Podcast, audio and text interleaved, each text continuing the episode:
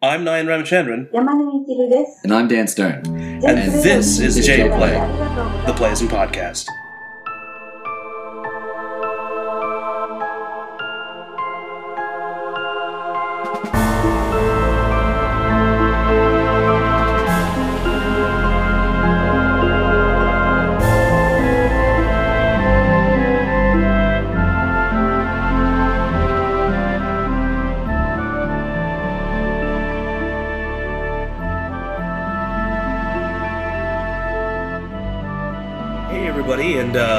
Welcome to the second episode of J Play, the Playism podcast. Now, you know, it was a little bit of a rough start uh, with our first podcast. Sound issues were a little bit on the tinny side, a little bit on the echoey side, A but I little, think little we'll- bit on the glassy side. a little bit on the glassy side. Pro tip: Don't film or sorry, record a podcast in a glass room. Yes. That's my pro advice to you. It's it's weird that we have a uh, meeting room that where all four walls are glass. I mean, that is very strange in its own right. Indeed. Indeed. It's like we're on a TV show. Uh, I'm your host, Nayan Ramachandran, and uh, I'm here with uh, Dan Stern Howdy. and Ben Judd. Who will not be talking as much. I have listened to what you said. Uh, the two or three people that made the comments that Ben talks too much. So God, I tell him that all the time, and he never listens to me. You guys are lucky. that's right. Um, yeah, so no, we've got a fantastic, fantastic show today. The one thing that I actually wanted to uh, quickly touch upon was that the last week's podcast, some of the stuff that we said seemed a little weird because all of it, and I think it's pretty obvious to people who listen to it, that it was recorded before the Kickstarter campaign started. So we were talking like it hadn't started. We hadn't even, in fact, I don't think we had decided upon the name for the game when we recorded. It's quite possible. Like a lot of the key pieces came together at the zero hour. So Right. So we were kind of dancing around the name, calling it the project and the protagonist because I even then I wasn't really sure we're gonna keep that name. I guess it was kept at that point, but I was like, I don't know what what we could and could not say. But so this this is being recorded on time. We're on it, and we're to be talking about relevant stuff. Um, and uh, as per fan reaction comments, some fan comments, we are going to be skipping what you're playing this week. We might, you know, bring it back in a in a future segment. that's good because I'm playing Watch the Kickstarter pledges come in. That's my favorite new mini game, and watch the backer achievements uh, slowly get completed. Because I'll tell you what, what a great community we've already got. I'm still actually cleansing these foul streets, so I don't have any changes there anyway. Are you playing, still playing Bloodborne? Yeah, yeah. I don't think I can stop yet. So um, we we have a lot of Bloodstained related stuff that we wanted to talk about, but let's let's start off with some unrelated stuff first. We'll get to that, and then we'll keep the good juicy stuff for later in the episode. So one thing that uh, I wanted to start off talking about was I remember last episode we talked about Tokyo Indie Fest was coming up. Yep. Um, now Dan and I went to Tokyo Indie Fest. Ben, you didn't have a chance to. No, I was on a live stream, a Twitch uh, live stream announcing Bloodstained. That's Right. correct, and we'll and we'll get to that. We'll, we'll definitely get to that because that was super cool. Uh, Tokyo Indie Fest. Uh, Dan, what was your impression? Well, first, why don't you why don't you talk about like what is Tokyo Indie Fest, and and also what was your impression of it? Right, so Tokyo Indie Fest. This was the first, I guess you could say, installment, the first, uh, the first event that they had done, and I, I believe they do have like uh, plans to to keep this one going uh, for next year as well. But before it started, because it's the first one, I wasn't entirely sure like what it was going to be like, and I was hearing it's kind of like Tokyo's answer to BitSummit, but I hadn't been to BitSummit at that point either, so I didn't have a good frame of reference. Um, I mean, now that I've been to it, I actually found that it was kind of like my my other favorite event, which was PAX East. Um, it's very uh, developer and user centric, where users can come in and talk to developers. Like you play the game, you talk to the guy who made it. You can you can really connect and like you know talk about the finer points of the game and really like convey your support for for what you're playing. But co- considerably smaller, right? I mean, it's not. Oh, I mean, yes, of course, yeah. Because yeah, PAX East, we're talking what, like three hundred thousand people go. Yeah, I would say that uh, Tokyo Indie Fest probably fit in an area smaller than the size of uh, Indie Mega Booth.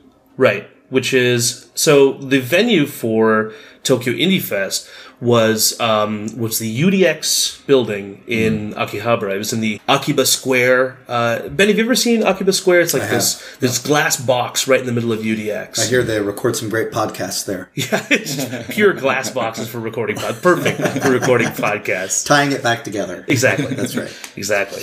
Um, well, I mean, that glass box really helps when you're doing an event that you want people to walk into. We actually had people who were in the country on vacation who had an easy time finding the show. And uh, it was at Tokyo Indie Fest that we were first announcing and showing off uh, D4, which we uh, have announced the PC publishing for. Right.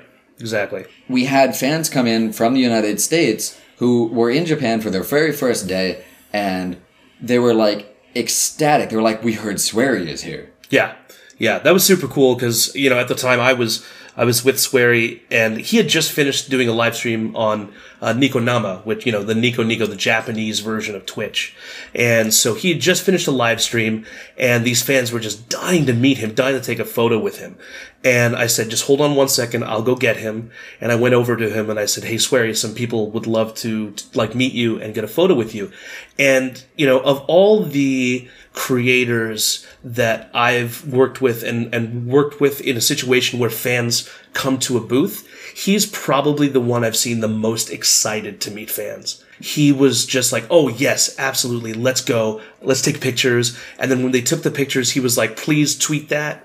You know, please put my, my Twitter handle in there and I'll retweet it too. He really loves his fans. It's super cool. And I love that just before uh, he had shown up, they were asking like, "Do you do you think we could maybe possibly get a photo with Swery?" And you're like, yes, 20 bucks. Come on, you got uh, microtransactions I wish, man. on My, the celebrity uh, meetups. my, my wallet's like twenty bucks lighter for that. Uh, I did not say. That. I was just like, I mean, yeah, of course, he'd be all about that. He'd be like, he'd love to meet you, and he'd love to take a picture with you. And that's how I first met Swery. uh, no, actually, this is a little known fact, but I have recreated, it's a true story. I have recreated the epic Final Fantasy VII Cloud in the bathtub scene Uh huh. with Swery and three other guys. This was Tokyo Game Show last year. Don't let him know that uh, we're telling you this, backers and listeners. Uh, top secret, but yes, this did Top, actually top secret on a public podcast that everybody can listen to. Exactly. yes. All right. So, uh, I mean, Tokyo Indie Fest was a fantastic event, but you couldn't be there, you know, because you were you were super busy helping to launch the Bloodstained Kickstarter. Now, we obviously, because of our time zone and because we were in Tokyo working the entire time, we didn't have a chance to check out this Twitch event. Like, you got to tell us about it. What was the whole Twitch event about? So, first to set expectations, Iga was just blown away by just seeing the amount of support, both financial, of course, and just like people's overwhelmingly positive comments. And I don't think any of us attached to the campaign thought it was going to go over a million dollars. And when we saw just how crazily successful it was, it was like, wow, holy crap, what are we going to do now? This is huge. This is much bigger than we envisioned. And so it was great to be a part of this uh, Twitch stream. Initially, we were talking about doing four hours, but the guys at Twitch, wonderful guys, were like, this needs to be eight hours. And I was like, what? I'm going to be getting off an airplane. This is the second time in a month I've been to America, jet lagged is all get out. And I'm going to be translating and on a Twitch stream live, pretty much looking like a zombie for eight hours. But still, we did it. And the reason why it made sense to do it at eight hours is because we got just about every one of the biggest Igavania type games uh, and their creators to come in. We had Shadow Complex, Donald Mustard.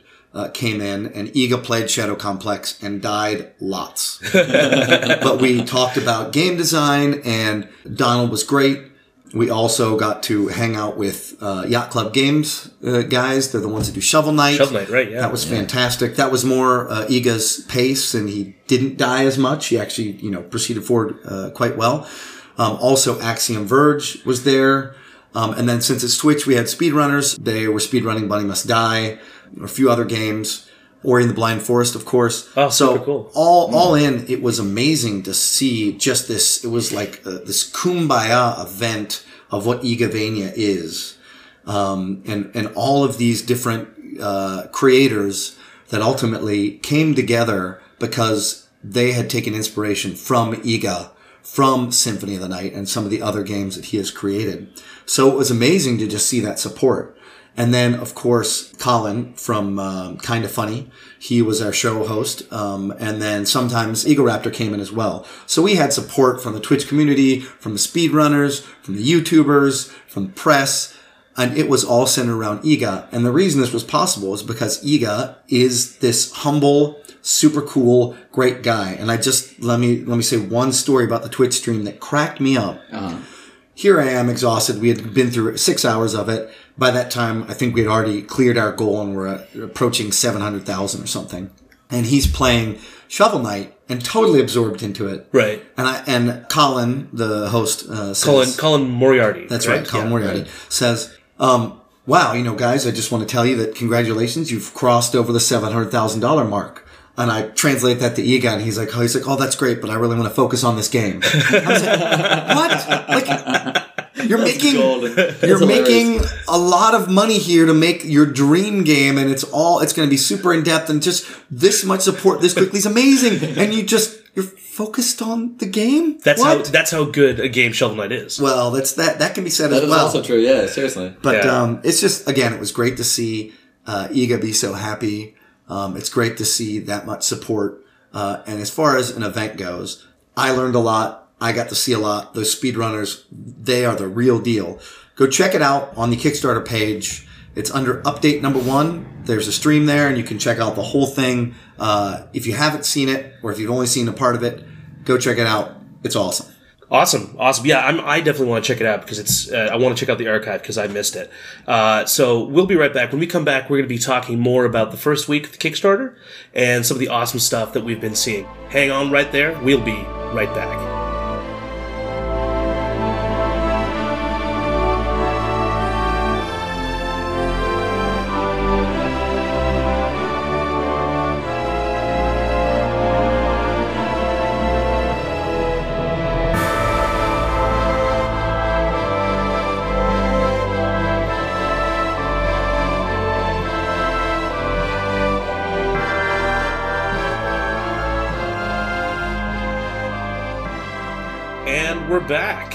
So while we were on the break, we were talking a little bit about like what we want to talk about for this segment. And I did say before we went to break that we were going to talk about the first week of the Kickstarter, but I feel like we can't really talk about the Kickstarter in general without talking about the fact that the fan response like blew our socks off.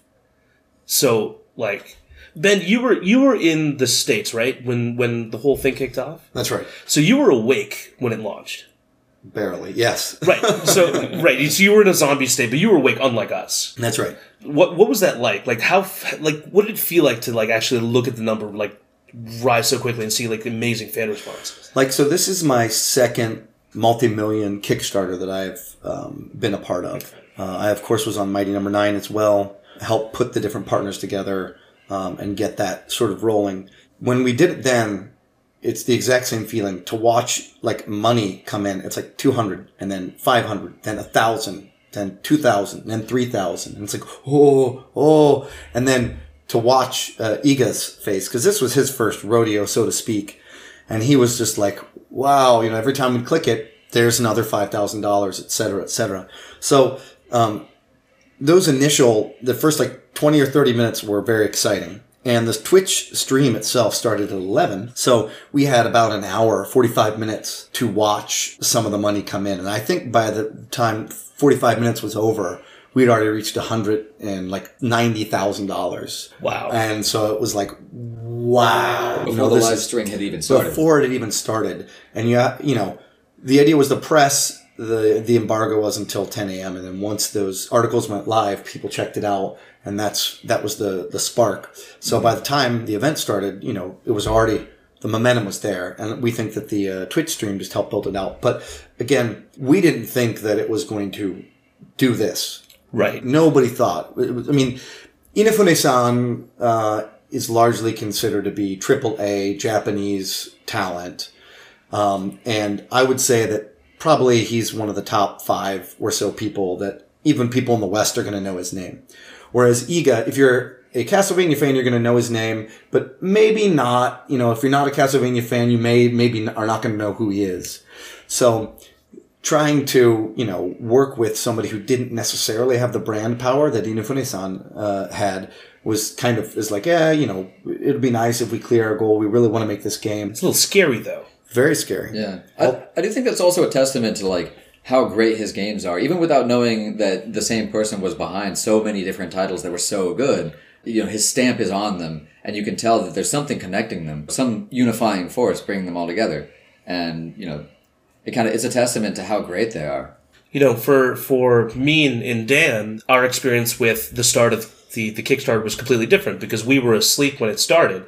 So basically, the minute I woke up and I knew it had already launched, I you know picked up my phone and I just opened up the page and I just had no idea what to expect. Right. You know, I've worked on two Kickstarters now. Uh, and you know, this is the third one that I'm in any way involved with. And for me, each one of those has actually been completely different. And this one was, I didn't really know what to expect. I wanted it, of course, to be the best that could possibly be. I think Igarashi-san is not just talented, but he is world class talent, right? And so I wanted it to be Mighty Number Nine level, but I really didn't know what to expect. So when I opened my phone and I just went to the page, it really just blew my socks off. I was, What time was that? Eight uh, it was like eight or nine. It was so it was it was already funded. By It was then. already funny. It was like it was well past funded. It, it was, was like- already a hundred. It was already eight hundred thousand at that point, I believe. Yeah, it was already just. I was like, oh my, oh okay. And I There was- you go. We're making watching- an Igavania game. I, I remember watching the uh, the numbers coming in in real time, and I was like, "Wow, man, this thing is gonna gonna hit a million bucks before I even eat lunch." I was just so happy for him, you know, because uh, I played Order of Ecclesia, and that was in two thousand eight, and that was the last uh, full on like exploratory like Igavania game, and uh, I've just been waiting for a game like this for so long. Tell me about it, brother. You Well, and I too. think I think one of the it's not just you know like the number of people that have have put money into the project, but it's also the fact that just the sheer enthusiasm that people have for the characters that have been shown, the art style, the name, the weapons, everything that we've shown so far, people are absolutely in love with. You even look at the comments for our first episode of the podcast. People are saying like we just want more stuff about Bloodstained. Like stop talking about whatever dumb crap is happening in your own life and start telling us about this awesome game that you guys are are involved with. And I I, mean, especially Nayan's life. Am I, am I right, bros? Hey, hey. hey there, hey there. speaking of which, speaking of which, uh, one of the things that we have on the Kickstarter page are backer achievements. Yes. Um, that's something that I first saw with Exploding Kittens and That's thought it was really interesting because what it does is we all have a maximum amount of money that we could potentially throw at this Kickstarter campaign. Much as I'm sure we all want the Ring of Iga, uh, which he does handcraft, custom make that with his own two little That hands. is not a lie. That is not a piece of copy on the Kickstarter page to make it sound cooler. He actually makes them. we were like, how many rings can you make? He's like, well, it takes, you know, over a week to make a ring. and, you know, I'm going to be busy making this game. So he's like, maybe five. And we're like, can we get 10? Just in case. And we, we convinced him to go with 10. Uh, and later he misread, uh, I think one of the messages on the page where it says the $8,500 tier, the make your own room tier. It says it includes the ring. He thought it said that. It actually says it includes everything in the 750 $750 tier. But he called me up one time late at night and he's like, are you sure I'm not on the hook to make 15 rings? that would be a deal breaker for me. that would be a deal breaker. Okay. As far as the backer achievement stuff goes, I remember when you and I started talking about it the first time, Ben. I mean, I remember we'd both seen the success of Exploding Kittens, but we, it wasn't, you know, the thing about it is it wasn't really just the success of the Kickstarter itself that really got me interested in the whole backer achievement concept. It just made so much sense because you had a chance to have people who are already backing the project give them an outlet to to spread the word to talk more about the game to even for us to get like a gauge of like okay how interested are people? What what do they what more do they want? And that's that's been such an interesting part of that. Plus, a lot of the uh, exploding kittens backer achievements were really fun, yeah and they had some really cool ideas there. like uh take pictures of batman in a bathtub or something like that Yeah, it was a was it five Batman in a jacuzzi together. So I mean, when you have you know that big of a community, um, you're going to be able to do creative things like that.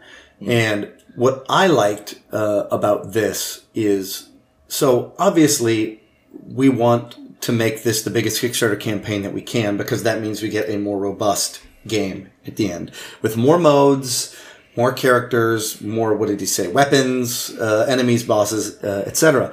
But again, like I said, we all have our limit how much we can spend.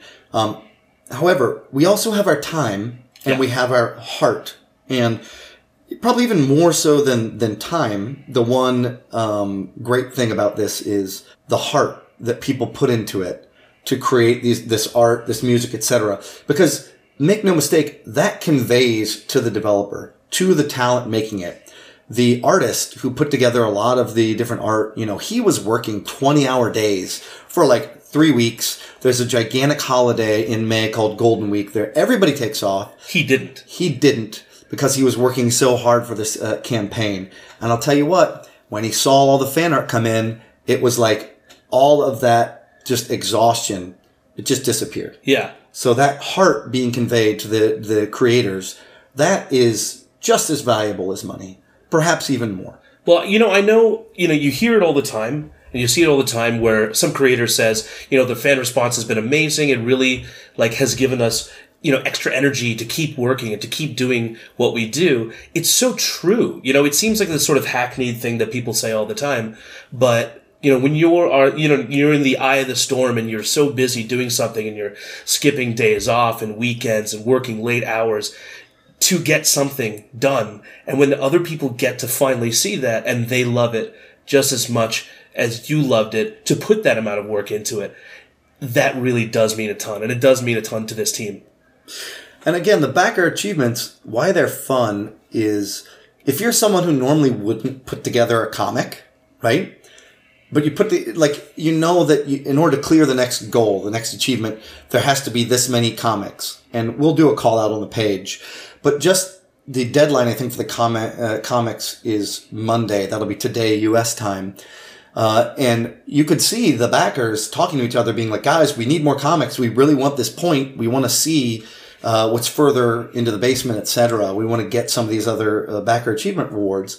Um, and just seeing them come together as a community, and even people that would never have done this Yeah. uh, went in and, and submitted it. So um, look on Tumblr. There's some amazing art, some amazing music, uh, and there is just a lot of content already from people just wanting to participate. Um, and that just seeing that again, the the developers are reading that, they're super excited, um, and that heart is conveyed. So it's great. Do you have that URL on hand? I, I know that it's on the Kickstarter page, but just in case people are listening and just want to check it out. I will check it out while you take the mic. All right. Yeah, some of the art that we saw was so gorgeous. I just want to say, like, I loved how, like, having so many uh, different fans working on drawing images of the same characters, you get to see such variety in styles and stuff. You, you still see some of the original art's inspiration in there, but, like, I was seeing other inspiration too. Like, I saw um, an image that looked like it had some Korra uh, inspiration, like a Avatar. Avatar. Yeah, last time. Yeah, sure. Yeah, absolutely. That URL is http colon slash slash iga hyphen bloodstained.tumblr.com. So please submit all your stuff. It does get over to the developers. It makes them super happy. I'm just going to do one quick call out, and that is to I'm I know I'm going to butcher this. Uh, I have no idea how to pronounce this name. I think it's Fwazi Alouch, uh, F A W Z I A L L O U A C H E. He did what feels like a very gamey remix uh, of the theme of Bloodstained, of course, that Michiru Yamane-san, who we will have on the show later, That's correct. uh, put together. Uh, awesome. Like I, I can just envision playing the game with that music playing in the background. So thanks, man. That was a fantastic piece of uh, work you put together. Uh, super excited. If you haven't listened to it, go to Tumblr, listen to it. It's awesome. Absolutely, it's really awesome. Great stuff. So, moving on, we've we've been covering a lot of stuff for the first week of the Kickstarter, but the one thing that I think is in a lot of, a lot of people's minds, especially going into the next week and onward until the end of the entire campaign, is stretch goals. Something that I think is actually really interesting about the the stretch goals is that because we woke up late, just because of the like the speed with which the stretch goals were cleared, there was there was quite a while where where money was still coming in, and the stretch goals had been cleared for quite a while, and the new ones weren't even released yet, and. That said to me that people care so much about this game. People really loved what they were seeing, to the to the point where uh, even if they didn't know what they were unlocking at that moment, they were still willing to give. And people don't realize, but like the graphics, the castle graphics and all that, that takes time. So you have to have a graphic artist ready to go do that and update it. And I know the people at Fangamer were crunching. They were working so hard because you're juggling everything. You're juggling Facebook page, Tumblr, this, announcements, updating graphics, etc., all in real time. And when it's you're only clearing one goal, you know, every day or one or two goals every week, then it's much easier. But when you're clearing five goals or six goals in a single day, you're like, ah, okay, that next one, zip it in there. You know, it's, so it took a while. But I, I do think that is that's a testament to how surprised everybody on the team has been with the amazing success of the Kickstarter. The fact that uh, you know I've been you know trolling threads uh, on you know NeoGAF and something. Did you just say trolling? I was trolling those threads. Trolling or trolling? Both. Okay, nice. So, um, and one of the things that I, I noticed is that you know you, you'll see your uh, your arguments or your pe- you know pessimistic comments about the project here and there. But one of the things we saw the most uh, was people were just complaining that the page wasn't getting updated fast enough. And it's just the fact that we just did not expect it to go this quickly. Uh, yeah, the support from the fans was just so incredible. It was so quick to, to see things jump up like that. And I think that, again, you have to adjust your expectations on the fly when a lot more money or a lot less money come in uh, for a Kickstarter campaign. Being flexible is the key to, I think, a successful campaign. And when all of a sudden you feel like you're going to have a much bigger dev spend than you initially were, then you can really like take off the reins and be like, hey, that mode that when we were talking about when we were planning this Kickstarter campaign that we said we couldn't do because there's no way we're going to raise that amount of money. Guess what? We can. We can totally do it now. And yeah. that is what's representative of the basement. The basement was, I'll be honest with you, after we had our initial day and we saw how successful it was, it allowed us to go back to the table, revisit some of the things that, you know, were pie in the sky uh, sort of goals, and they're tucked down there. So I fi- I have a feeling that when we get down in there, and we may already have reached the basement by the time this podcast goes live, people are going to be very excited and very happy about what they see. Well, that's the thing is I, you know, I was thinking pie in the sky were exactly the words I was thinking to myself when I was when wanted to find a good descriptor for the stuff that's going to be in the basement. And almost made me think maybe we should have made it like a sky castle. Like you reach up into the sky to these like incredible stretch goals instead of down in the basement. But you know thematically maybe it makes a little more sense to go down in the basement. You know, I, I'm I'm not going to officially say that there is uh, an N-Gage um, port version down in there. I'm not going to say it's there, but if it was, it would definitely be at like the five million dollar mark. If only we could get stretch. stretch Keyword is stretch. Go yeah on. because you two you two can play uh, bloodstained on uh, a mechanical taco That's right. Delicious. I'm just waiting for the for the virtual boy port. Can't wait for that. So um, one thing is uh, we we have a really awesome segment coming up next. But what I wanted to do before it runs away from us, now I did want to quickly talk uh, about music stuff. Um, Let me. do you had something else first? I did. I want to add one thing, one quick discussion Sure. about stretch goals, and that is one of the things I like about this podcast is it allows you a real time way to discuss with the listeners about some of the strategies and about some of the ideas that went into the campaign and the concept of stretch goals and how these are planned out. Because it's not it's not easy. It's not as simple as oh I bet the backers are going to want this or oh they're saying they want this and let's do it because everybody wants everything Right. all the time. That's how that's how humans work. And, and the truth the truth is, I think the thing that a lot of uh, backers maybe don't realize is that those the minute a backer goes and looks at the stretch goals and they're like, I want this, I want this, we sh- they should have done this, they should have done that. That's the initial discussion everybody has when we first have that meeting, which is like, let's do this awesome mode, let's do this, let's do that, let's have like six characters and this because it sounds awesome. And then there's always the you know the the gravity of realism, which is oh well that would actually cost quite a bit. Uh, we would actually have to put it at this level, and then you know reality sets in, and then we have to really start drilling down into what's actually possible. Right, because it's made this way, that's going to actually cost far more than it would if it was made in this other engine, or you know what what becomes what is actually realistic becomes uh, patently apparent when you start uh, bringing these these like very like creative like stretch goals to uh, to the like the production side of things. And you know, it, it it's worth noting that at least with Kickstarter, a number like let's say Mighty Number Nine, three point eight five uh, million, it seems like a lot of money. I understand. Trust me, as an agent that's in between deals, lots of deals, of which the budgets are five, ten, twenty-five million dollars. A, it's really not a lot of money. B, there are things like first party royalties, which, you know, 30%. So it's 30% off every version, right? Is now gone. It's it's being paid to first party. There's not a single store in the entire gaming universe that does not take thirty percent. Or at least a large cut. So that's that's money that you're on the hook for. Fair enough. Uh, the second thing is that there are fees that are associated with it. Making physical rewards, that's expensive. So at the end of the day, most Kickstarter campaigns that have physical merchandise, uh, the actual creators are only getting about 60%. And that's a, that's a very well put together Kickstarter. So it's not that much money that people are getting, uh, that, the, that the creators are getting to make these games. It seems like, you know, 4 million, you should be able to make the best game in the world. That's not the reality. And so I was hoping that uh, we'd be able to educate some of the backers and some of the listeners to what the, the hard realities are of Kickstarter. It, it's a good point. Um, we'll we'll move on after just this real quick point. But the one thing you know that I think a lot of backers don't realize is that, especially with physical rewards, you're saying physical rewards. It just reminded me. One of the things that eats up so much money is shipping. The minute you put shipping into the scenario, it becomes a whole different ballgame. So, you know, costs are all over the place. A lot of them are hidden.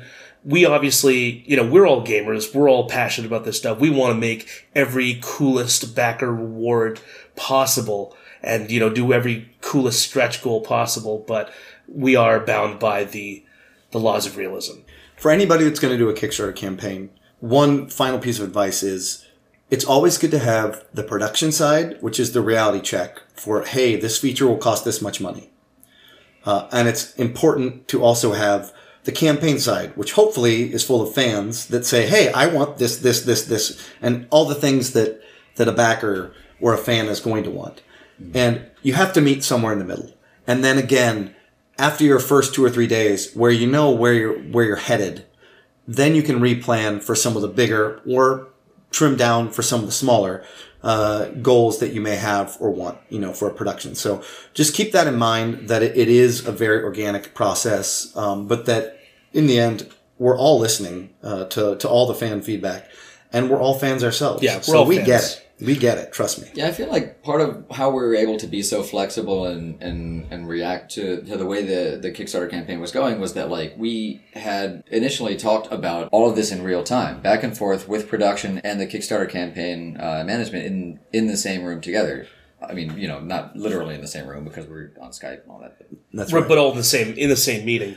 Five hour, five hour long meetings. Every one of them was a was an incredibly long meeting, but I was happy to be in each one. an incredibly long meeting, which uh, Van Tran uh, uh, interpreted for the entire time, so it wasn't. Yeah, you were doing double to me. duty. That, that's true. You were doing double duty for a lot of the, or every meeting actually. I was the leg model too, so actually triple duty in the announcement video. Anyways, Um, we're yes, here to so- talk about music, yes? Exactly. So the, what I wanted to get into next is so in the next segment we're going to be talking with uh, Michiru Yamane, amazing composer, has a history of amazing uh, music and amazing games. Before we we actually get to that segment, I wanted to quickly just touch on our thoughts on the music that's been shown so far uh, in on the Kickstarter page, and uh, you know just uh, just hash through it. Um, We'll do that after the break. yeah, let's do it uh, right after the break. Uh, we're going to take a quick break, and J Play will be right back.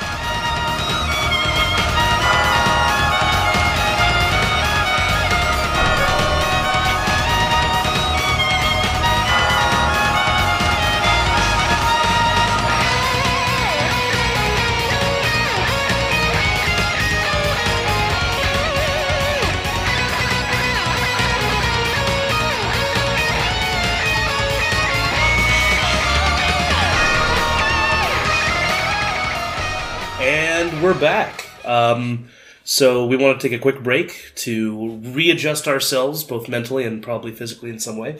um, but uh, yeah, so we wanted to spend a little bit of time, a considerable amount of time actually, talking about the music. Uh, so let's start with Dan. I, Dan, I really want to get your impression on this because I know you're you're a big fan of uh, Yamane-san's music specifically. But what what do you what do you think of the music they've shown so far? I mean, the first the first word that came to mind was well, as words because it was. very googly moogly. Um, but the the when I could actually like, you know, collect myself and uh, and and think again uh, after being blown away like that, it was uh, it was atmosphere. I was like, wow, like this is the way I want to feel when I listen when I when I play a, uh, an Igavania game and when I'm when I'm really engaged in one of these levels. The other thought was, this is gonna sound awesome on the podcast because uh, when we when we first loaded it up, I was like, wow, this would make a really great intro, and we ended up using it, and I, I was like super happy with the uh, with the results. It sounded fantastic. Sounded fantastic on the cuts between segments on Yeah. the last uh, last episode. Shout out to John for doing some some hard work on the editing for that. Thank you very much. Absolutely, yes. Our sound engineer John Johnson, great guy. His name is actually John Johnson. Stop it! And love that. Uh, ben, what did you think? What were, what were your thoughts on the music? I'll be honest. Um, you know, I am a huge uh, Michiru Yamane fan um, because I love Symphony of the Night music.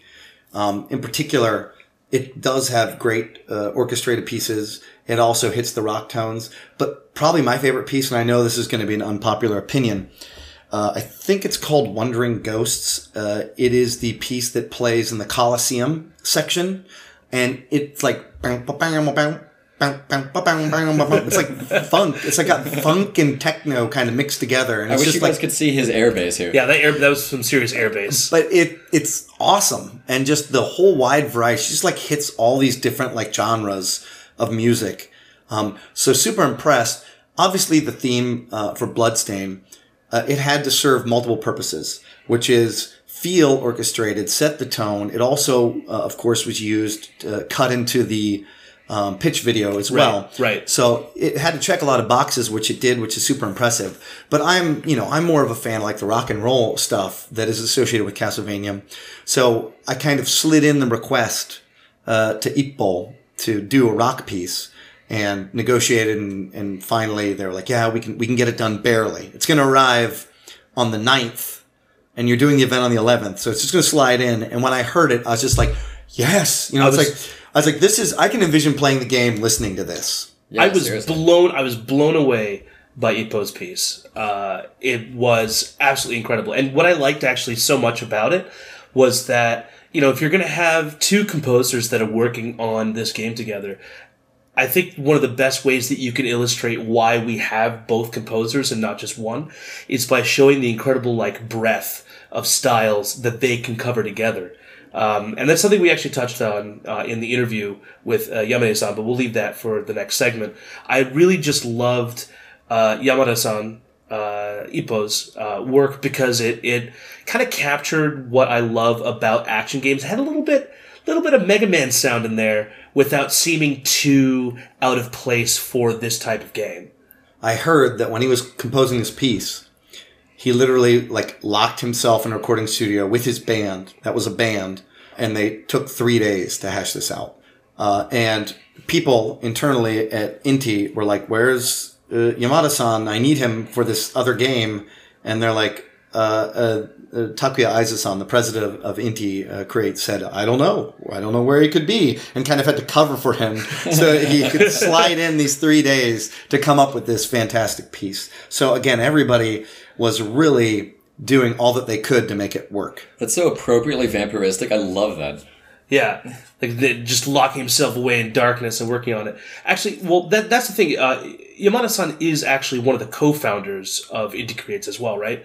So he's got a lot of responsibility, and he just he he found this this track to be so important that he just locked himself away for three days to get it done. Again, we commented on this before, but it was one of the reasons why Inti is the right studio to work with Iga and the key leads of this game is because the passion that they have for it. This is one of three games that they really wanted to make.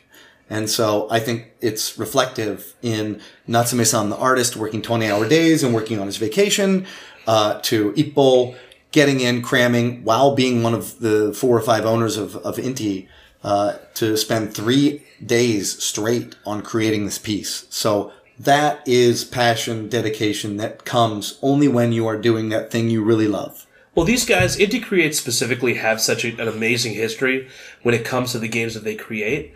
Um, I've been playing their stuff since Mega Man uh, Zero. Zero one.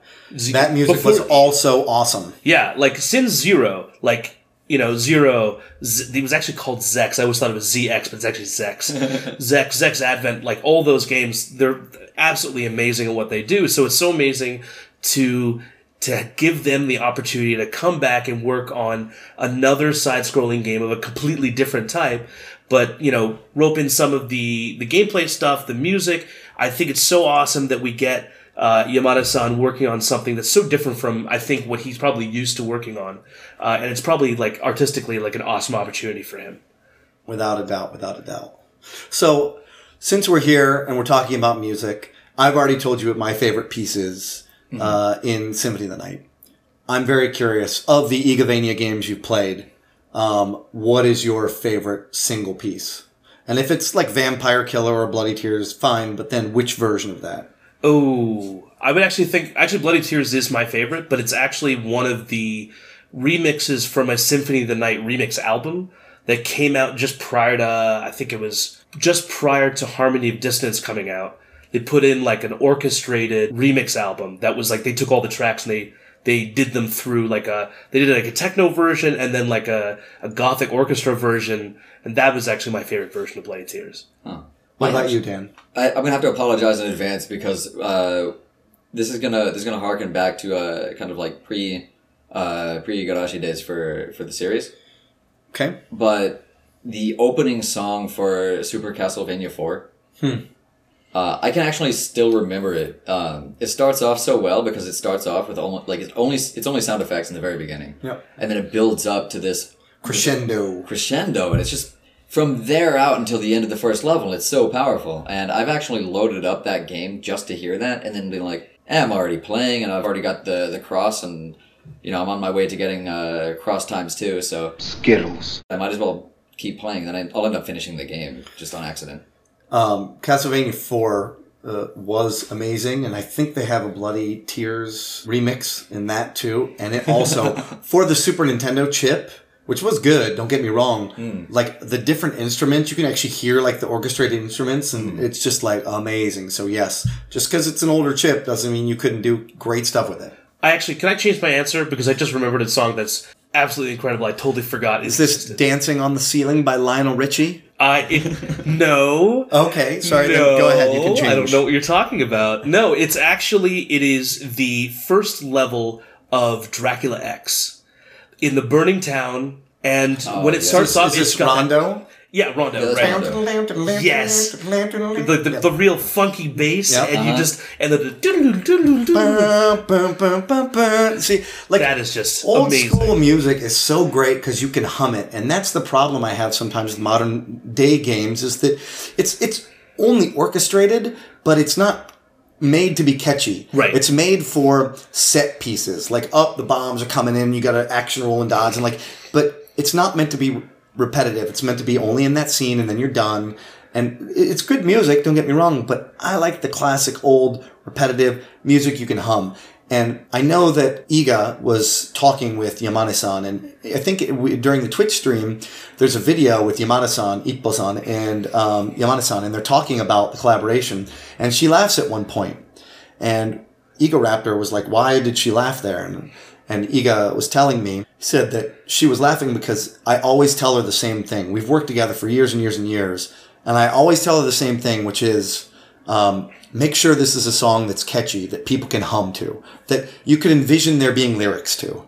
Uh, and she's like, yes, he tells me this every time. And sure enough, when making this piece, he said the same thing, because that's Iga. And I like that. Actually, I, I came across something interesting. When, in the last episode, we were talking about uh, Rondo and what in the world a Rondo is, and uh, it was it was neat that I had found uh, I had found an answer that sort of made sense if if uh, if you didn't look it up, and there was some logic behind what uh, what I was thinking. But um, after that, I was like, man, a bunch of people are gonna hear this and be like, the hell is he talking about? That's not what a rondo is.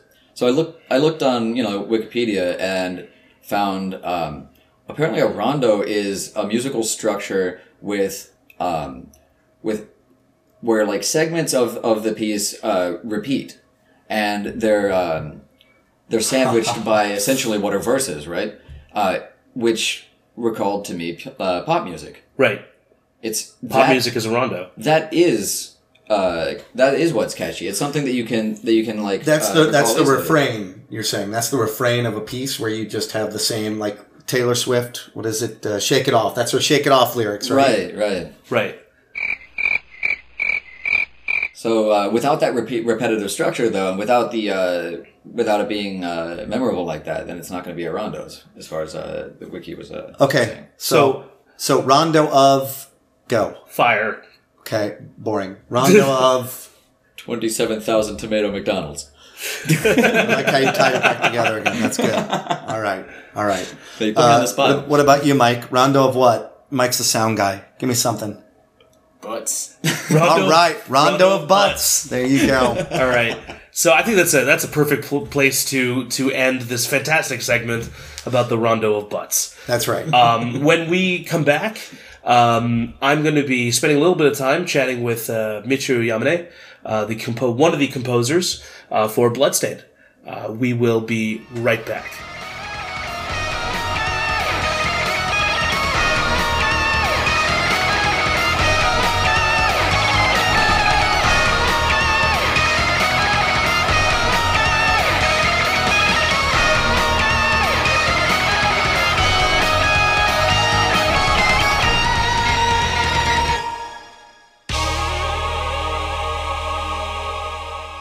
Hey, everybody, uh, Nayan here.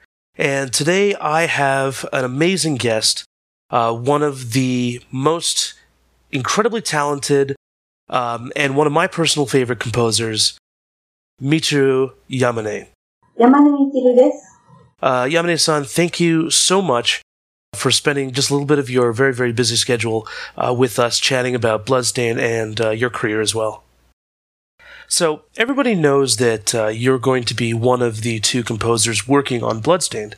But before we get to that, uh, to more about Bloodstained itself, uh, why don't we talk a little bit about uh, your process? What is the first thing you do when you sit down to write a piece of music for uh, for a video game? So actually, uh, when I uh, sit down to compose a new piece of music, I first try to consider what the genre is. Uh, because that sort of sets the direction that I will go with my music. Uh, after that, I continue to look at the different characters, I look at the different settings, uh, and I determine what sort of feeling and emotion I will put into the piece. Uh, and then, of course, finally, I start playing the piano, and as I play it, it the music naturally comes to me. Customarily, uh, how much do you know about the game you're composing for uh, before you start writing and recording music? Usually, um, I'll definitely have a high level concept. We'll have some uh, characters, some environments, uh, things to take sort of um, inspiration from whenever I start to compose a piece. It's very rare that I'll have nothing to go on. Uh, and sometimes uh, there'll be a, some of the game even completed by the time I uh, start to do my compositions. Uh, but bare minimum, um, we're definitely going to have the characters, the environment, uh, the overall story, etc. So, with Bloodstain, uh, what kind of musical genre are you looking to evoke uh, with the music that you'll be creating? So, when composing the basic music for Bloodstain, uh, I'm going to use a lot of classical music um, as the key genre to take inspiration from. Um, I will also basically try to base a lot of the music around orchestrated instruments, uh, pieces to that nature. Um, but of course, as with other uh, games in this sort of genre, there's going to be um, a decent selection of rock that we're going to be using, uh, and certainly some pieces that have a, a higher tempo uh, than what a traditional uh, orchestrated uh, piece would have. Given that you're going to be working with Yamada-san on the soundtrack for Bloodstained, uh, are you trying to meld your two styles together uh, to make them sound uh, similar, or are you trying to keep your individual composing styles separate?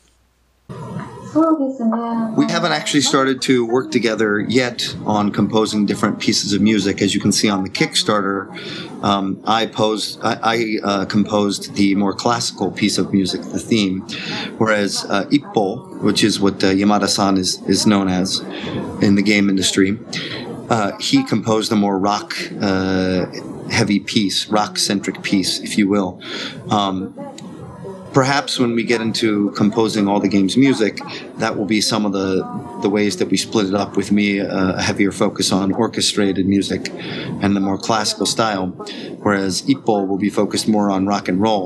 Uh, that being said, I'm sure I'll still compose a few rock tracks as well.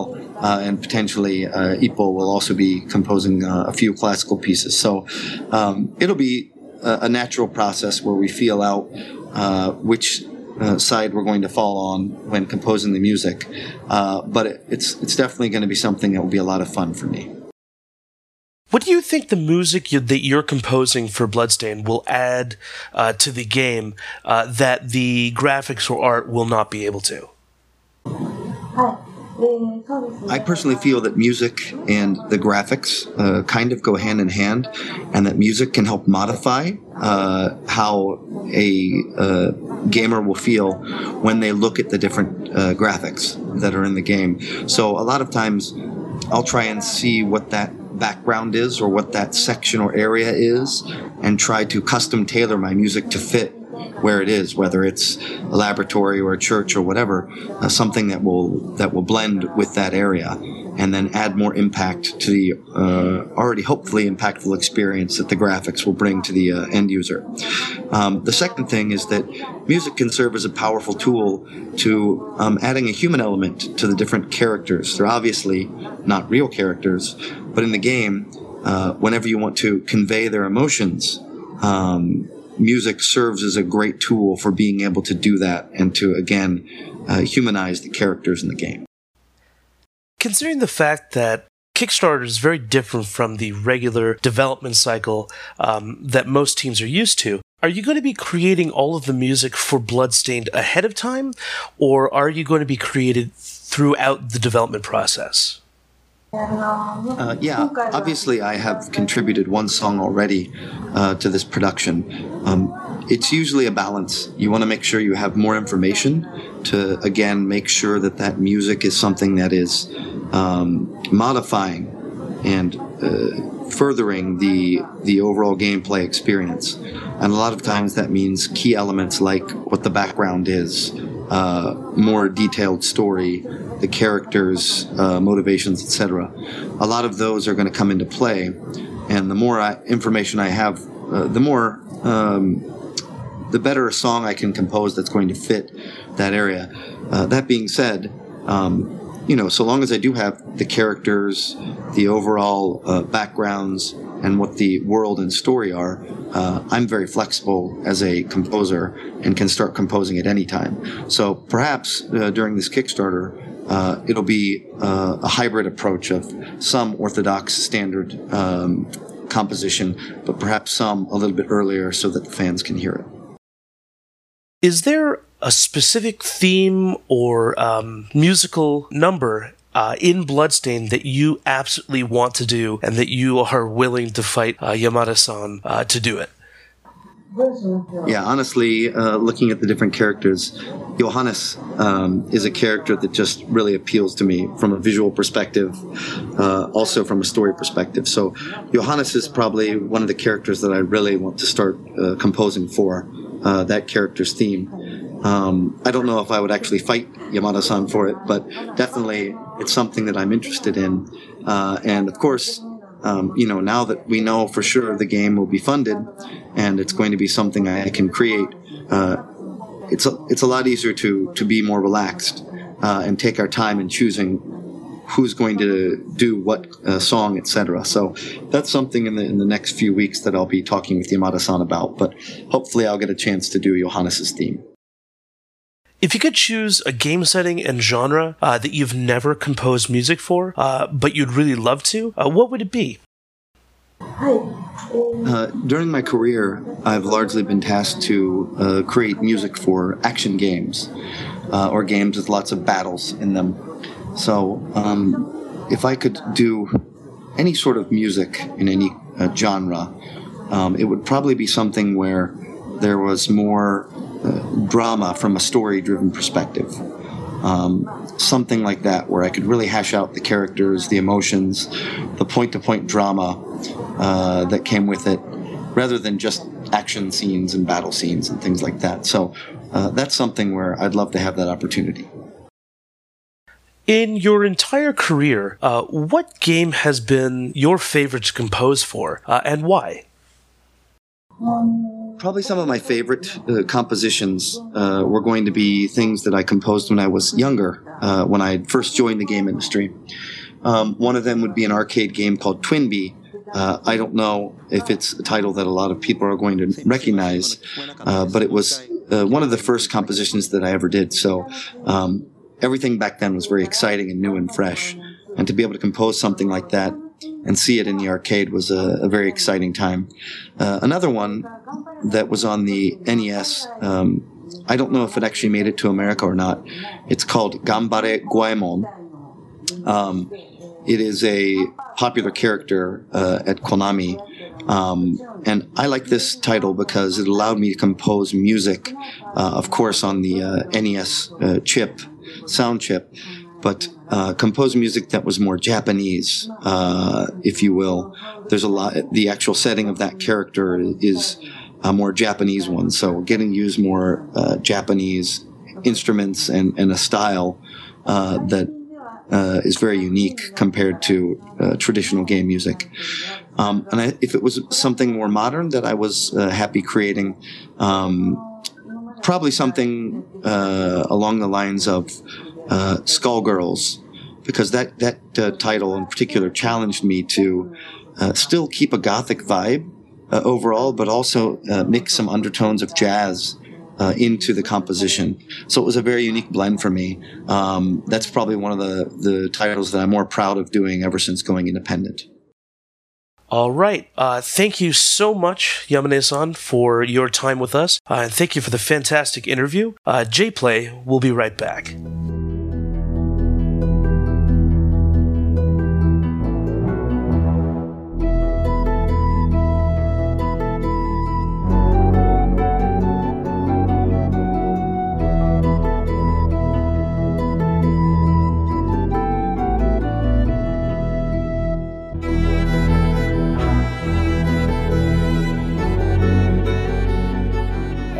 And we're back. What an awesome interview that was, uh, and and thanks to you, Ben, for for helping with that interview today.